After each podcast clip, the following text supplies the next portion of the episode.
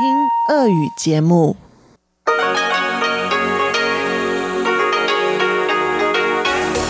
В эфире Международное радио Тайваня. Здравствуйте, дорогие радиослушатели! В эфире Международное радио Тайваня. Вас из тайбэйской студии приветствует ведущая Анна Бабкова.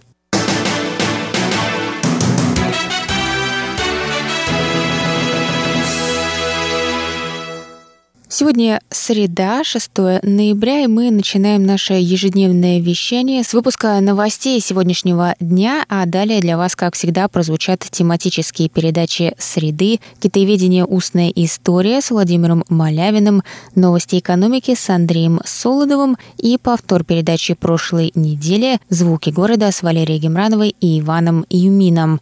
Также я вам напоминаю, что как до конца этого сезона, так и в следующем зимнем сезоне мы будем вещать на следующих частотах. На частоте 9590 кГц с 14 до 15 UTC и на частоте 5900 кГц с 17 до 17.30 UTC.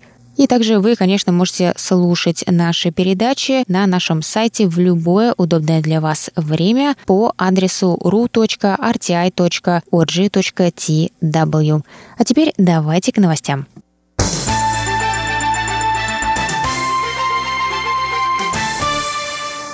Управление железных дорог Тайваня отменило план по внедрению системы распознавания лиц на железнодорожных станциях, сообщили 6 ноября в ведомстве. План был предложен после нескольких страшных происшествий, резни в тайбэйском метро в 2014 году и взрыве на станции Суншань в 2016 году. Предполагалось, что система позволит не только обнаруживать людей в розыске, но также оповещать о падении пассажиров на пути, нахождении посторонних в закрытых зонах и распознавать другие сигналы потенциальной опасности, как, например, замедление или остановка пассажиропотока. Тем не менее, в управлении рассказали о незаконности подобной системы, нарушающей неприкосновенность частной жизни, что привело к отказу от дальнейшей разработки плана.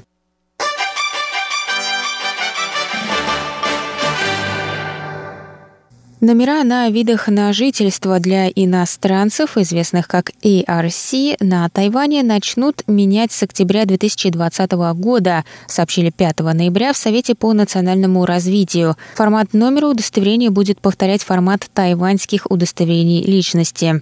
На данный момент номера на картах состоят из двух букв и восьми цифр. Новый номер будет включать одну букву и девять цифр, как на тайваньских удостоверениях, рассказала глава Совета Чень Мэйлин.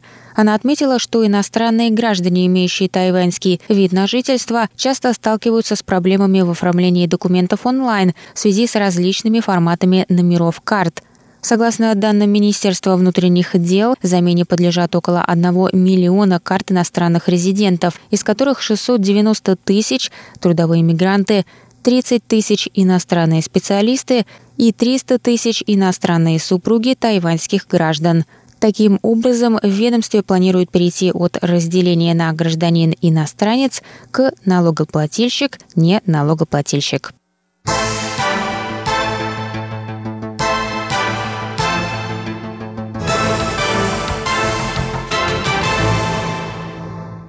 Ходе американско-китайской торговой войны пострадали экономики обеих стран, однако некоторые другие страны, наоборот, извлекли из этого выгоду, в их числе Тайвань, сообщается в докладе, представленном 5 ноября на конференции ООН по торговле и развитию. По данным доклада, повышение тарифов на китайские товары привело к уменьшению размеров импорта США на 25% со 130 миллиардов до 95 миллиардов долларов США в первой половине 2019 года. В то же время несколько экспортно ориентированных экономик, в том числе Тайвань, Мексика, Евросоюз и Вьетнам, извлекли из сложившейся ситуации выгоду, и Тайвань больше остальных, рассказал автор доклада экономист Александра Нисита. Распределение производства товаров на экспорт в США из Китая на Тайвань привело к росту экспорта с Тайваня в США на 4 миллиарда 200 миллионов долларов США в первой половине 2019 года. Это превосходит увеличение экспорта на 3 миллиарда 500 миллионов, 2 миллиарда 700 миллионов и 2 миллиарда 600 миллионов долларов США из Мексики, Евросоюза и Вьетнама соответственно. Общий экспорт Тайваня упал на 2,5% по сравнению с прошлым годом в связи с глобальной тенденцией уменьшения спроса. Однако экспорт США увеличился на 17,7%, прокомментировали в Министерстве финансов.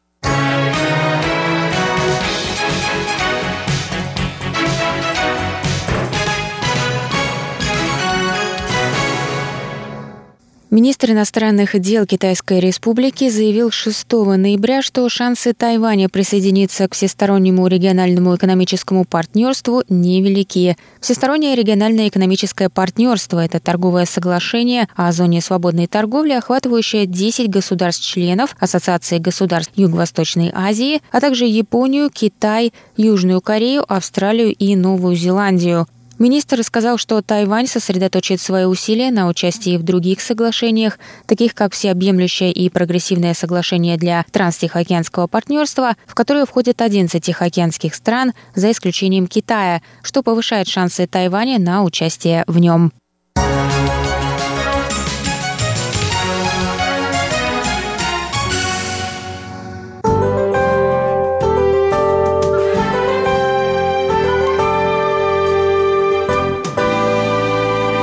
Сейчас прогноз погоды. Сегодня в Тайбе было до 26 градусов тепла, солнечно с переменной облачностью.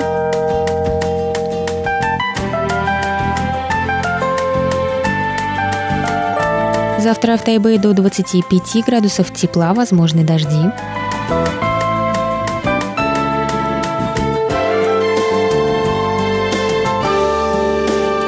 Тайджуне завтра до 29 градусов тепла и ясно.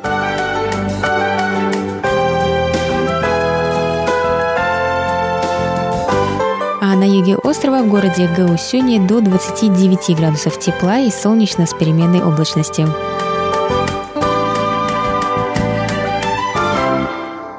Это был выпуск новостей за среду 6 ноября. Для вас его провела и подготовила ведущая русской службы Анна Бабкова. Далее в эфире вас ждут тематические передачи среды, а я с вами на этом прощаюсь. До новых встреч!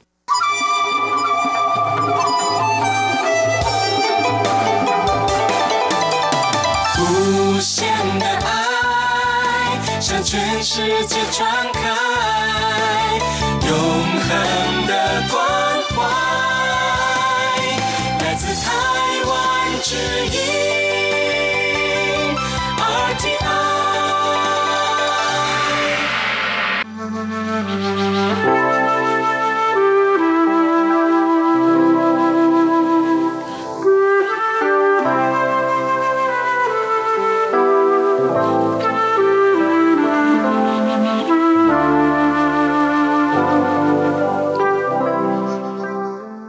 Говорит Международное радио Тайваня. Здравствуйте, дорогие радиослушатели. В эфире передача «Китаеведение. Устная история». У микрофона Владимир Малявин. Сегодня я продолжу знакомить вас с интервью Юрия Львовича Кроля, которое он в рамках вот этой программы «Китаеведение. Устная история» дал э, и э, рассказал в нем о своей жизни довольно долгой и плодотворной, э, своей жизни китаиста, своей карьере китаеведческой. В своем интервью э, Юрий Львович много рассказывает о своих коллегах-китаистах в Ленинграде и много места уделил э, Вельгусу, Возможно, потому что это был человек с очень сложной судьбой, отсидевший в лагерях в первой половине 50-х годов. И э, тем самым э, вот эта э, отсидка прервала его плодотворную научную карьеру. И мы, китаисты, говорит, э, Юрий Львович узнали о Вельгусе уже после его реабилитации, когда он вернулся э, в Ленинград. Здоровье его было подорвано, надо было учиться и зарабатывать на жизнь. В 1962 году он экстерном окончил Востфак. По счастью, в нем проснулся талант переводчика художественных текстов. Он участвовал в переводе на русский язык китайского романа «Цветы в зеркале» и ряда повестей из сборника «Удивительные истории нашего времени и древности». Редактировал переводы избранного современного автора Джао Шули. Далее сведения о Вельгусе расходятся. Согласно статье о нем, доступной в интернете, с 1959 года он научный сотрудник – Института Высоковедения и преподаватель ЛГУ. Затем поступил на работу в Институт этнографии Академии наук в группу сектора Африки, которая возглавлялась членом-корреспондентом Академии наук Ольде Рогге. Основной темой его студии стало мореплавание, точнее плавание в Индийском и Тихом океанах по китайским источникам, связи Китая с Африкой – при этом Вельгус уделял внимание этнографии Китая, его источниковедению и литературоведению, его истории, отождествлению древних китайских топонимов с местными иноязычными географическими названиями, а также изучению китайской средневековой литературы в рамках международного Сунского проекта. По сведениям из отдела кадров Института этнографии, Вельгус работал там в 65-77 годах, а затем ушел на инвалидность. Скончался он 2 июля 1980 года. Мне приходилось писать отзывы на работы Вельгуса. Он был очень толковый, одаренный китаист, и к нему у нас очень хорошо и уважительно относились. Многие у него консультировались. У Вельгуса была чрезвычайно тяжелая судьба. Он был не из послушных. Он то и дело демонстрировал характер, и это, конечно, не сходило ему с рук. За это с ним порой злобно расправлялись. Мне представляется, что его наиболее значительным вкладом в науку было то, что он сделал для Сунского проекта, над которым работал в одно время Сцеперович, и две его книги «Известия о странах и народах Африки» и «Морские связи в бассейнах Тихого и Индийского океанов», а также «Средневековый Китай», исследования и материалы по истории, внешним связям и литературе. Эта книга была составлена Цепирович после смерти Вельгуса из его работ. Таков итог главных усилий на редкость одаренного ученого, если бы ему только не мешали.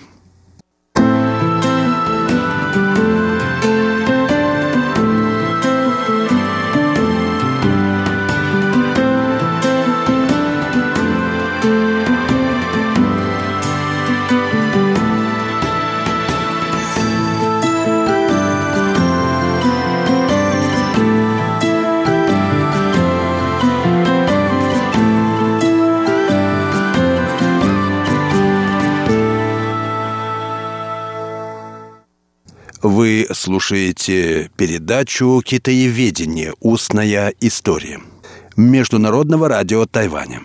Передачу ведет Владимир Малявин. Темой сегодняшней передачи остается интервью Юрия Львовича Кроля, который бессменно работал несколько десятилетий в Институте Востоковедения э, Академии наук в Ленинграде и э, много внимания в своем интервью уделил своим коллегам в Ленинграде, возможно, незаслуженно незамеченным э, в э, научной общественностью в России. В этом есть свой смысл.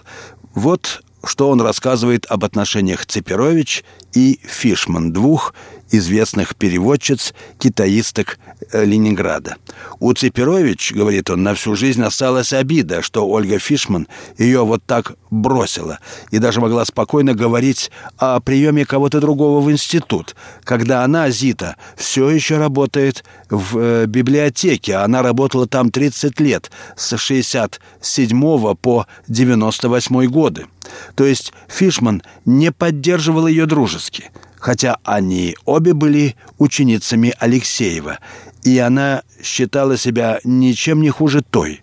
Защищалась Цепирович не по китайским новеллам или романам, многие из которых переводила и исследовала, а по произведениям редкого жанра малых форм, подборкам изречений под названием «дза-дзуань», которыми у нас кроме нее, никто не занимался. Вот мнение нашего э, литературоведа Льва Николаевича Меньшикова.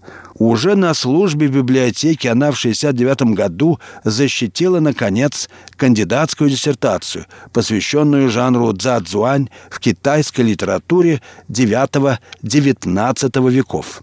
Это исследование и перевод изречений разных времен, начиная от Ли Шан Иня литератора IX века, принесли ей славу первооткрывателя. А сама книга переводов, изданная впервые в 69 году и неоднократно переиздававшаяся, пользуется заслуженным успехом.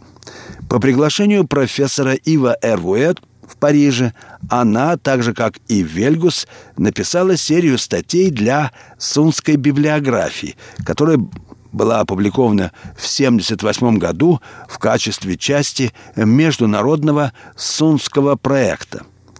В этих статьях подробно описана литература эпохи Сун – Меньшиков также ставит научные заслуги Изольде Эмильевне ее вклад в библиотечную работу. В 79-81 годах, как увлеченный библиограф, она предприняла и возглавила составление сводных каталогов китайских и японских журналов в обеих наших столицах.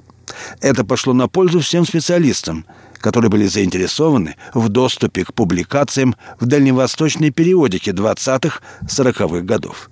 Кроме того, она информировала иностранных ученых о научной деятельности отечественных китаеведов в зарубежных изданиях.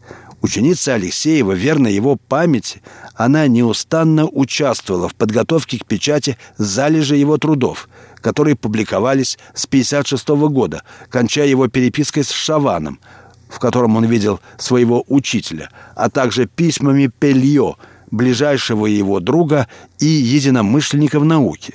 Она обнаружила эти письма в Париже публикации она предпослала свое предисловие и снабдила русскими переводами написанные по-французски письма. В 1987 году она также собрала и опубликовала оставшиеся после Вельгуса статьи в книге «Средневековый Китай», исследования и материалы по истории, внешним связям и литературе.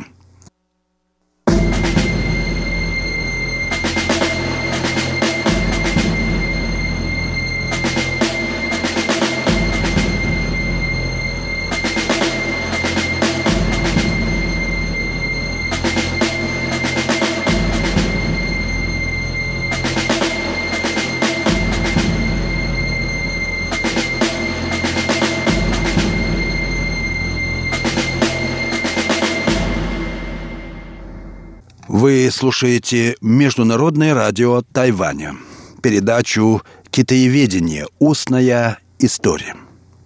Передачу ведет Владимир Малявин. Темой сегодняшней передачи является интервью Юрия Львовича Кроля, известного отечественного китаиста, э, всю жизнь проработавшего в Ленинградском отделении Института Востоковедения Академии наук. В своем интервью Юрий Львович довольно подробно рассказывает о своих коллегах в Ленинграде. Это довольно интересные и редкие сведения. Послушаем теперь, что он говорит об Ольге Лазаревне Фишман. «Про Фишман я могу мало что рассказать», — говорит Кроль. потому что я немногое помню. Близких отношений у нас не сложилось. Она была работящим синологом, занималась литературоведением. Причем ей импонировали идеи, которые я не разделял. Когда мы иногда разговаривали или я читал ее тексты, я чувствовал влияние взглядов академика Конрада, от которого я был далек. Мне никогда не казались плодотворными поиски аналогов европейского возрождения или просвещения в истории китайской культуры. А Фишман с энтузиазмом восприняла эти идеи. Разумеется, это было ее право ученого – это не значит, что я не уважал Конрада. Напротив, его ученики-японисты внушили мне глубокое почтение к нему как ученому-японоведу и человеку. Мне довелось немного общаться с ним, и это произвело на меня большое впечатление. Но представление, что Китай и Европа проходили через одни и те же фазы культуры, осталось мне чуждо. Уж увольте. Э, вы знаете, мне только что, продолжает Юрий позвонили по поводу одной книжки, которую мы сейчас пытаемся издать. У меня был двоюродный брат Петр Петрович Стрелков, зоолог и одновременно писатель, охотник и путешественник. Он путешествовал по России, Сибири, Кавказу, Средней Азии. В самых разных местах бывал, хорошо ориентировался на местности. Но с ним стряслась настоящая беда. Пару лет назад он пошел с малознакомым попутчиком, который подвез его на машине за ягодой в лес. Дело было в июле, стояла жара, и этот попутчик его сильно обогнал. Ушел вперед, а брат со своей собакой не мог так быстро идти. Тот человек собрал ягоду, вернулся к машине и уехал, видимо, не удивившись тому, что его никто не ждет. Брата не было на месте. Во всяком случае, он не придал этому значения. В итоге мой брат выбирался из лесу э, две недели. Как раз тогда стояла такая жара, что горели торфяники, а у него не было ни еды, ни воды. Потом его бросила собаку. Собаку он сначала ругал, а потом сказал, ну что делать? Я ведь тоже не выполняю своих обязанностей хозяин, не могу ее кормить. Как ни странно, собака вышла на шоссе, по которому они приехали, и в конце концов нашлась. Вот так вот такие происходят события. Моего брата искали, МЧС, группа друзей и прочее. Нет человека. В таком случае обычно через пять дней ставят крест на поисках. А он вышел. Он уже не мог идти, потому что ничего не ел больше двух недель. Он выполз на полянку, куда вышли незнакомые люди, собиравшие ягоду. Мой брат их окликнул, и они к нему подошли. И тут объявился его сын, который его тоже искал — брат узнал своего сына по одежде. После этой передряги брат очень долго приходил в себя, но так и не перестал бродить, не отучился от мысли, что именно это называется жизнью. Ездил потом куда-то на север. В общем, все это через два года его доконал, и он скончался. И вот теперь мы решили сделать сборник и издать его. Мы убеждены, что это сделать надо. Брат был очень хорошим писателем. У него есть охотничьи рассказы, есть воспоминания о детстве и юности, о близких. Когда он был уже в преклонном возрасте, ему стали приходить мысли о смерти. В общем, есть что печатать. И хочется, чтобы о человеке осталась память.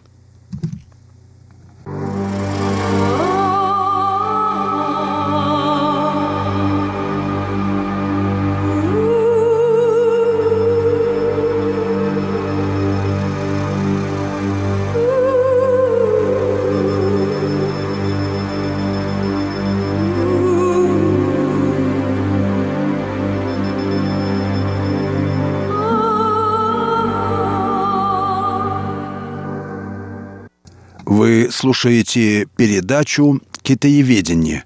Устная история» Международного радио Тайваня. Передачу ведет Владимир Малявин.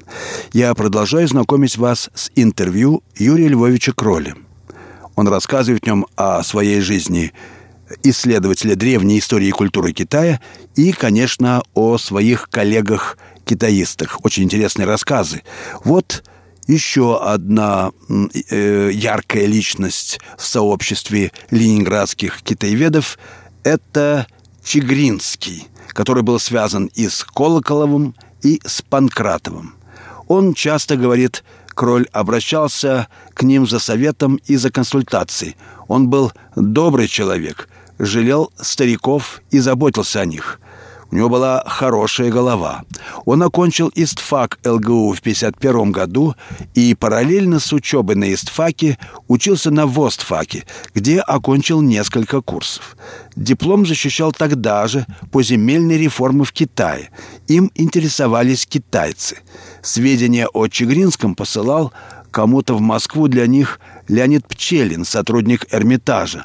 Он был связан с Чигринским как со своим неофициальным руководителем. Э, вот он ведь занимался и Тайванем. Об этом э, тоже не следует занимать, э, забывать. У нас ведь о Тайване очень мало известно – Ему казалось, продолжает Кроль, что там стоит приложить руку и подставить плечо, что-то сделать. Чигринский, я думаю, прочитал и собрал все, что у нас тут можно было достать. Может, его сын или вдова смогли бы больше вам рассказать. С его вдовой Ниной Ивановной я только что говорил. Вы можете с ней поговорить по телефону сами.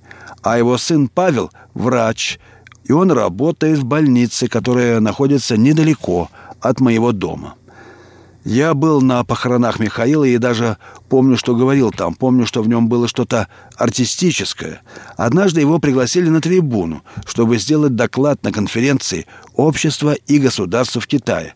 А он не просто поднялся на трибуну, а, идя на нее, еще в зале начал говорить. Это было впечатляюще. Я запомнил это. Я вообще чувствую себя виноватым перед ним – мы как раз готовили том Панкратова. Он в этом тоже участвовал. Готовил материалы по сокровенному сказанию. Кстати, том этот вышел в 98 году в серии «Страны и народа Востока». Для нас это было важно, ведь Панкратов не был доктором, не был и кандидатом наук. У него не было этих ученых титулов. Он вместо этого работал то в посольстве, то в Институте Востоковедения – у него не было времени делать нормальную академическую карьеру. Но это был уникальный ученый, по-настоящему большого масштаба, какие рождаются редко, бесконечно перегруженный множеством э, всяких занятий. И выяснилось, между прочим, что Панкратов был почетным доктором в 18 зарубежных университетов, не будучи даже кандидатом у себя в стране. Вот поистине нет пророка в своем Отечестве. Мы должны были бы сказать это как его ученику и биографу, академику Мясникова, об этом. И большое спасибо всем за то, что обратили мое внимание на слова Мясникова о Борисе Панкратова. Очень многие у него учились из известных у нас людей. В числе других Щуцкий и Бернштам. На моей памяти было много разных людей, которые учились у него. Но время передачи подошло к концу, и я прощаюсь с вами, дорогие слушатели. Вы слушали передачу «Китаеведение. Устная история». Ее подготовил Владимир Малявин. Всего вам доброго, дорогие друзья. До следующих встреч в эфире.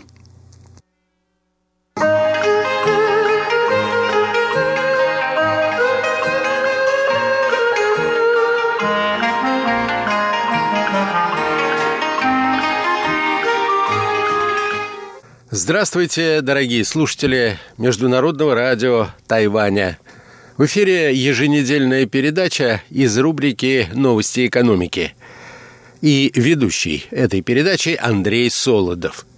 Сегодня, дорогие друзья, я предлагаю посвятить нашу передачу новостям тайваньской экономики –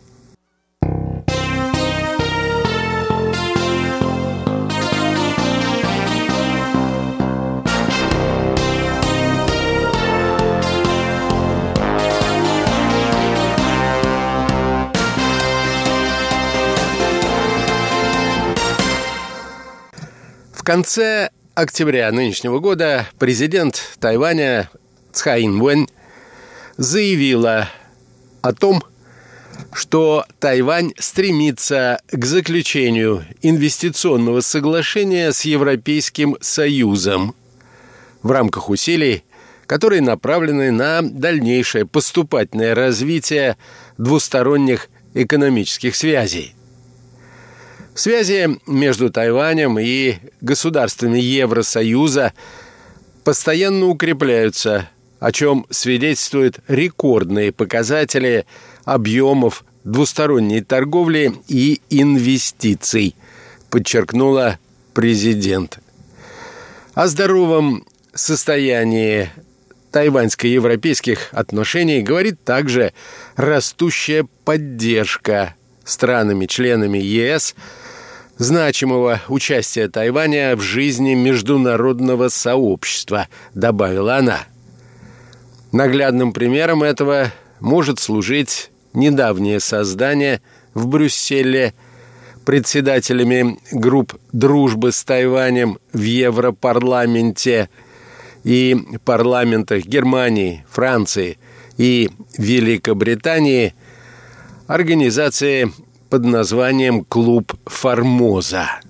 Президент Цай сделала эти заявления в ходе встречи с председателем группы дружбы с Тайванем в Европарламенте Михаэлем Галлером.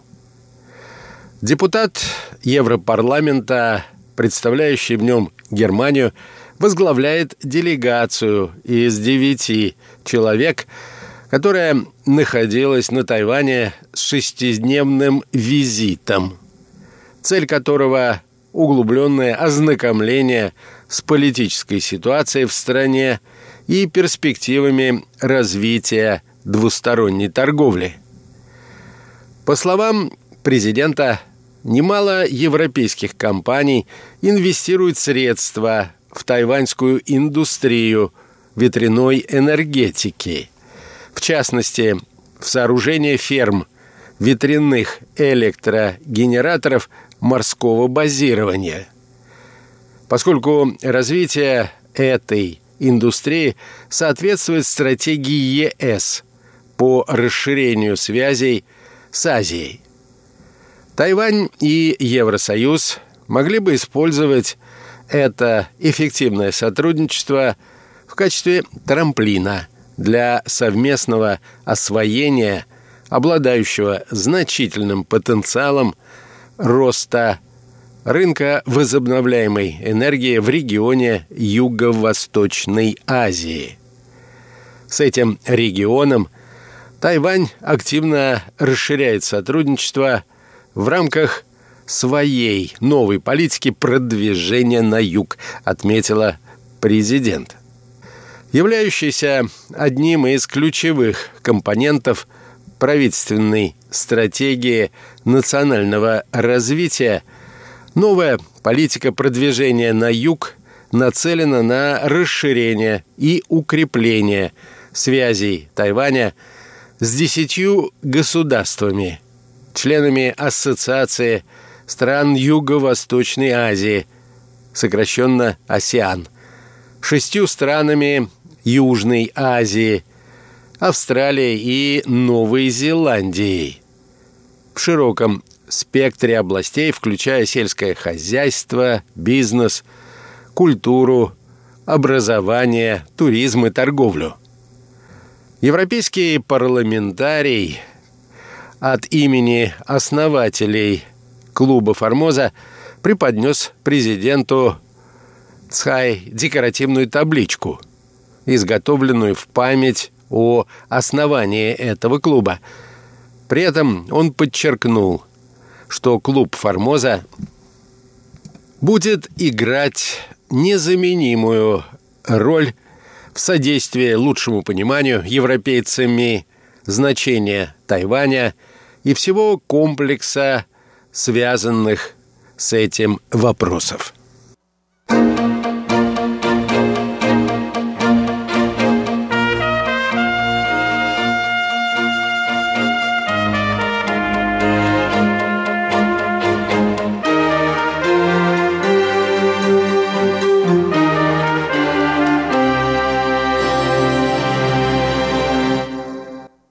конце октября президент Тайваня сделала еще одно важное заявление.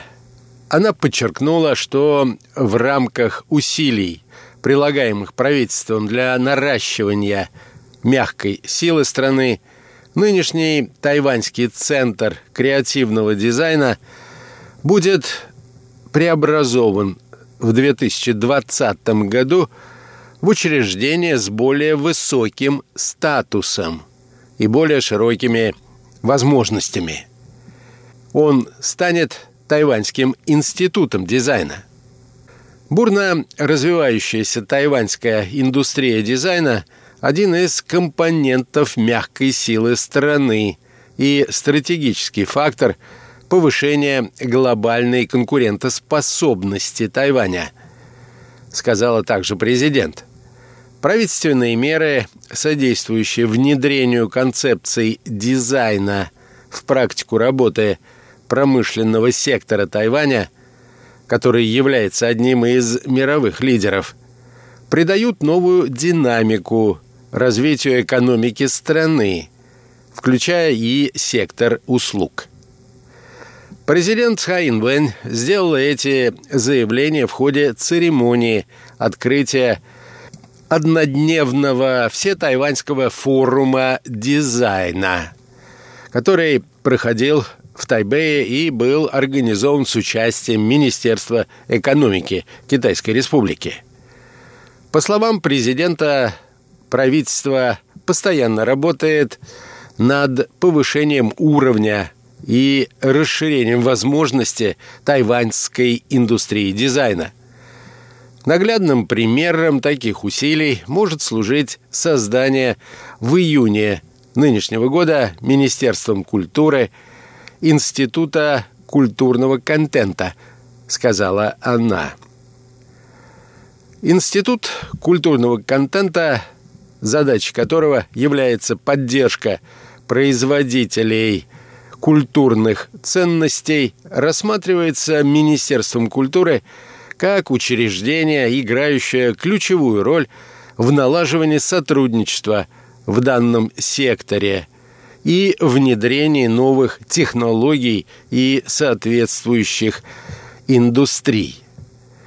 Эти усилия приносят существенные дивиденды, подчеркнула президент Тайваня, сославшись при этом на новейший доклад о глобальной конкурентоспособности, который был не так давно опубликован базирующимся в Женеве Всемирным экономическим форумом. В соответствии с этим докладом Тайвань был назван суперинноватором и вошел в четверку экономик – наряду с Германией, Швейцарией и США, которые получили более 80 баллов в категории «Инновационный потенциал».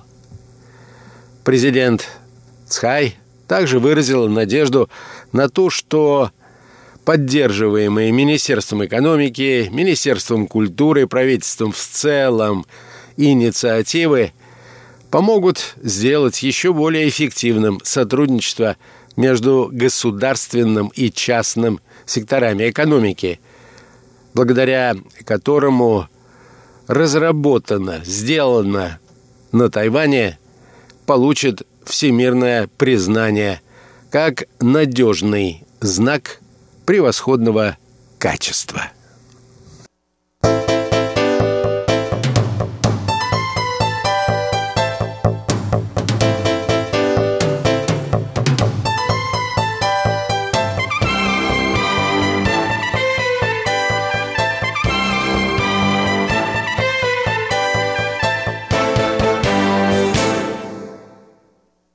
В заключение этой передачи, дорогие друзья, еще одна приятная для Тайваня новость экономики.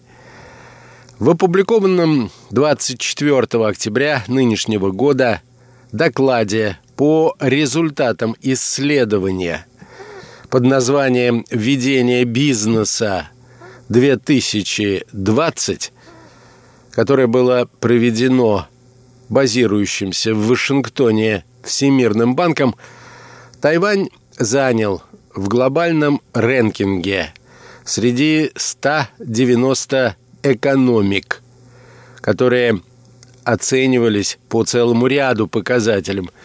Почетное 15 место. А в региональном Азиатско-Тихоокеанском регионе седьмое место. Получив в общем зачете оценку 80,9 балла из 100 возможных, Тайвань опередил своих соседей по региону. Такие государства, как Таиланд, Япония, Китай. Однако уступил Новой Зеландии, которая заняла первое место Сингапуру, второе место Гонконгу, третье место Южной Корее, пятое место – Малайзии 12 место и Австралии с 14 местом. Среди 10 категорий, которые используются в этом ежегодном докладе для оценки качества деловой среды в каждой конкретной экономике, Тайвань добился наилучшего результата в категории выдача разрешений на строительство – шестое место в глобальном зачете. Кроме того, он добился высоких результатов в категориях электроснабжения – девятое место и обеспечения соблюдения контрактов – одиннадцатое место. Реагируя на публикацию доклада Всемирного банка, Комитет национального развития – исполнительного юаня Китайской Республики, иначе говоря, правительства, заявил, что правительство целенаправленно прилагает усилия для улучшения деловой среды на Тайване. Посредством принятия таких мер, как упрощение правил, регламентирующих порядок регистрации и признания компаний, и рационализация процедур подачи различных заявок. Ежегодно публикуемый с 2003 года доклад Всемирного банка «Ведение бизнеса» широко признан надежным источником сведений относительно того, как существующие законы и правила влияют на деятельность малых и средних предприятий. При этом в качестве основы для оценок берутся типичные случаи ведения бизнеса в крупнейшем с точки зрения деловой активности городе в каждой экономике в отдельности.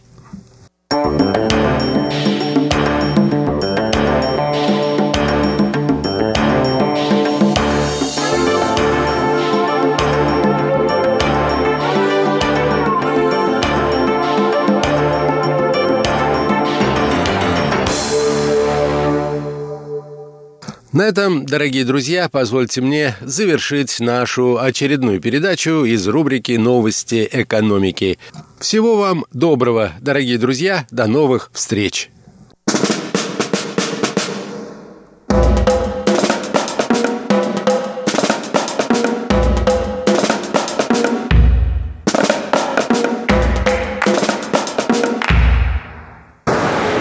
Здравствуйте, дорогие друзья! Вы слушаете передачу «Звуки города». У микрофона, как обычно, ваши самые любимые ведущие Иван Юмин. И Валерия Гемранова. Всем доброго времени суток.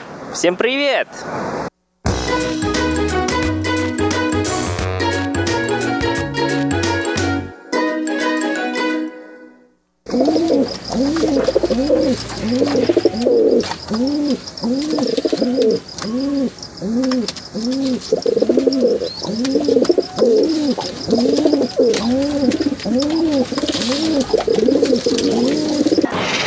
Привет, Лера! Как дела?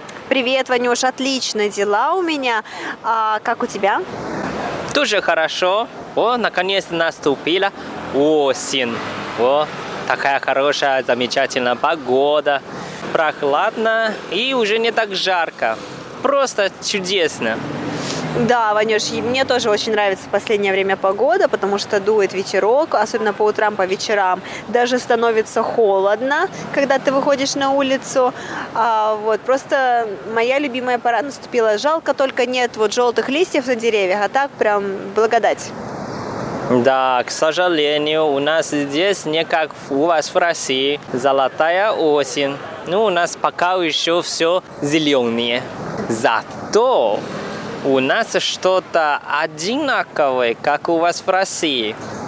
А, я подозреваю, что я знаю, о чем идет речь. Но скажи сначала, это как-то связано с сегодняшней загадкой? Конечно, и я думаю, что умная ты и, наверное, уже сразу угадала. Да, Ванюш, я думаю, точнее, я даже, наверное, знаю, что сегодня мы с тобой будем рассказывать о голубях.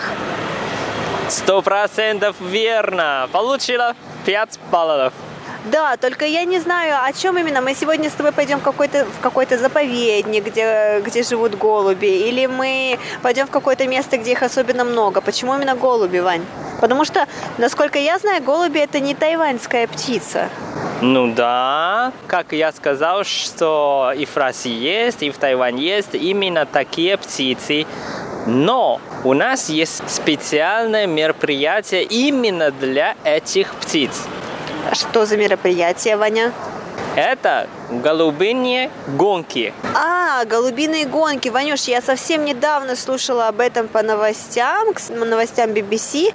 А то, что я услышала, я скажу тебе немножечко позднее. И да, это очень интересная тема. Давай-ка мы с тобой о ней расскажем. Поехали!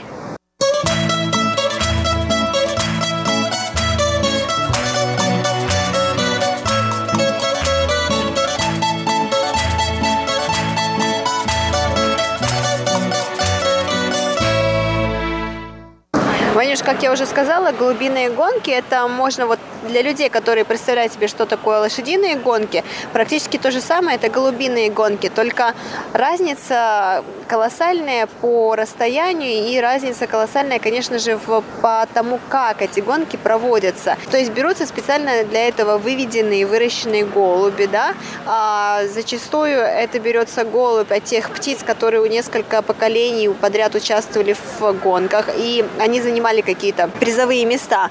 Соответственно, от них берется вот этот потомок, да, голубь, и выращивается, и, соответственно, потом он уже, когда он достигает определенного возраста, начинает участвовать в гонках. Вот. Что ты мне еще можешь сказать? Как ты уже заранее сказала, что на самом деле голуби не местные тайваньские птицы, и именно импортирование. Как вообще появились эти гонки? Голубиные гонки как спорт зародились, как предполагается, еще до нашей эры. Но широкое распространение получили в начале XIX века, сначала в Голландии, затем во Франции, еще в Бельгии и Великобритании.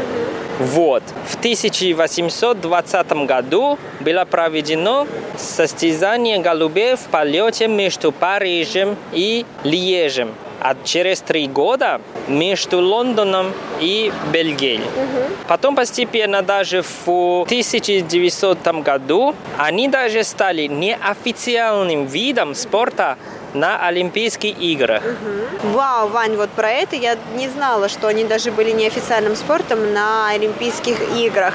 Ну, давай э, тогда немножечко познакомим с э, голубиными гонками именно на Тайване, потому что я знаю, что тайваньские голубиные гонки – это, конечно, повод для очень больших споров на самом-то деле, потому что это огромное, то есть мероприятие, которое, в котором принимает участие несколько десятков тысяч птиц, а, и в котором крутятся бешеные деньги. То есть по своей сути это то же самое, как споры, да, как мы называем это гэмблинг, ну, на английском языке. То есть э, что-то, наверное, больше похоже на спор, когда ты ставишь деньги на ту птицу, которая прилетит быстрее до дома и которая прилетит за кратчайшее время. Вот.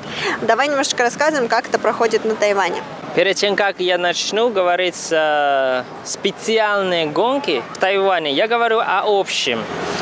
Вот это голубиные гонки Это, как я уже раньше сказал, это вид спорта с участием специально обученных гоночных голубей, которые отвозятся на дистанцию гонки, откуда производится их одновременный выпуск. А вот эти птицы должны долетать до своего питомника и пролетать в пути определенное расстояние. Специально подготовленные спортивные голуби, обладающие хорошими навигационными и скоростными качествами. Расстояние, которое голуби преодолевают в гонках, может исчисляться от 100 до 1000 и даже более километров. Победителем гонки признается птица, преодолевшая маршрут с максимальной скоростью. В настоящее время для фиксации времени прилета голубей используется электронное устройство с микрочипами или резиновое кольцо. Да, и нужно сказать, что это резиновое кольцо надевается на лапку голубя, которому от роду всего-навсего 4 либо 5 дней. То есть после того, как птенец вылупляется, на, через 4 или 5 дней ему на лапку надевают это резиновое кольцо, и этот голубь живет с этим резиновым кольцом до того момента, когда ему приходится участвовать в гонках. А, вот. Нужно сказать, что в большинстве своем в гонках а, существует два типа гонок. Это гонки для молодых, для молодых голубей, которые достигли четырехмесячного возраста, и гонка для голубей, которые достигли шестимесячного возраста. Получается, что те голуби, которые достигли четырехмесячного возраста, они летают на более короткие расстояния, а по достижению шести месяцев они могут летать на длинные расстояния.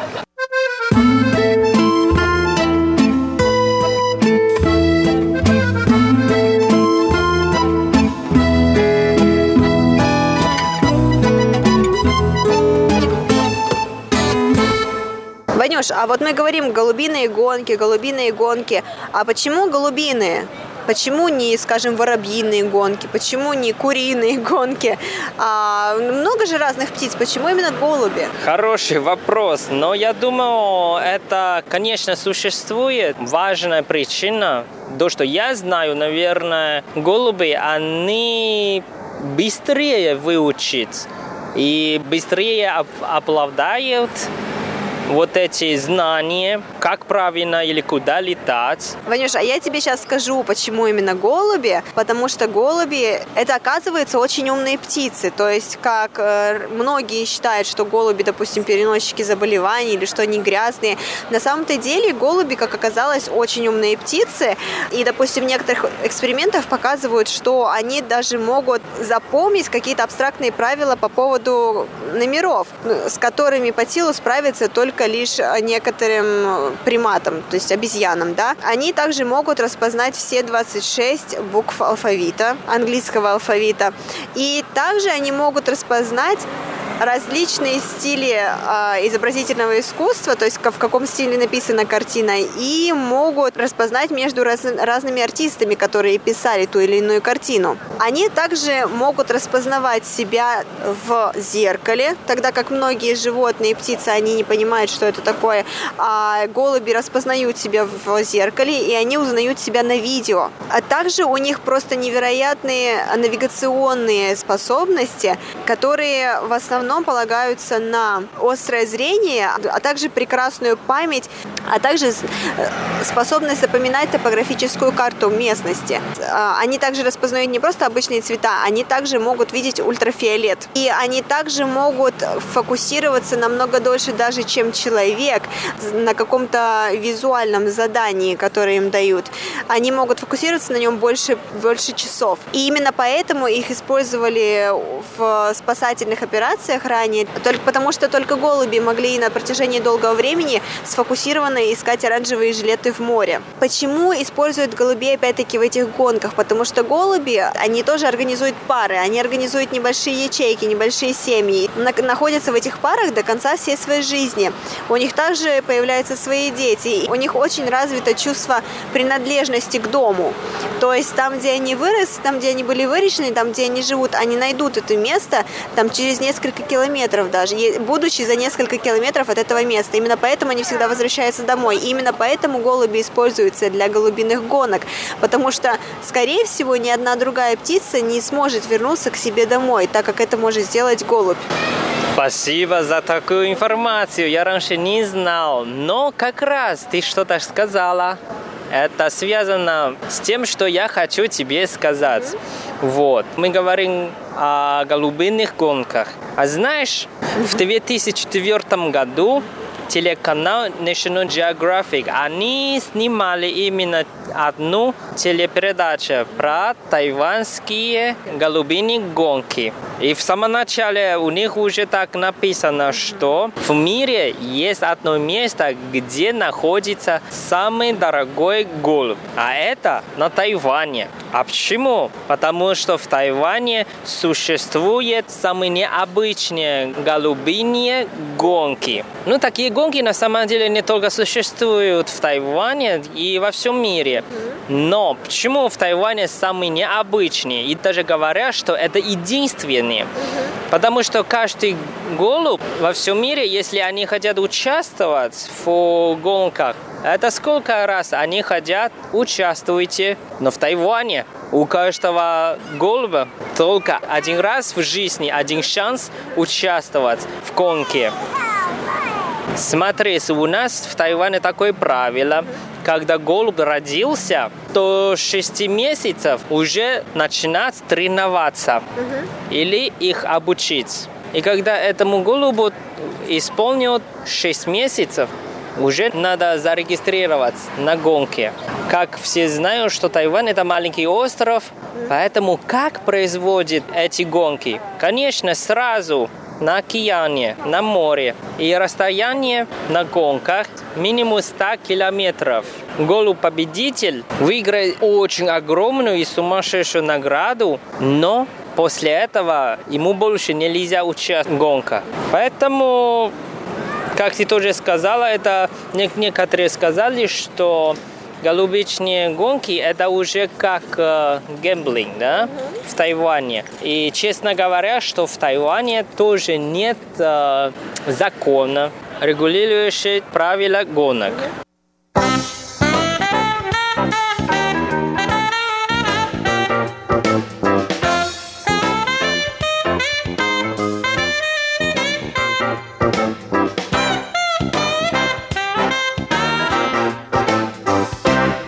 Дорогие друзья, сегодняшняя передача подошла к концу. Мы продолжаем нашу передачу на следующей неделе. Не пропустите. Сегодня с вами были Иван Юмин и Валерия Гимранова. До скорой встречи. Пока-пока.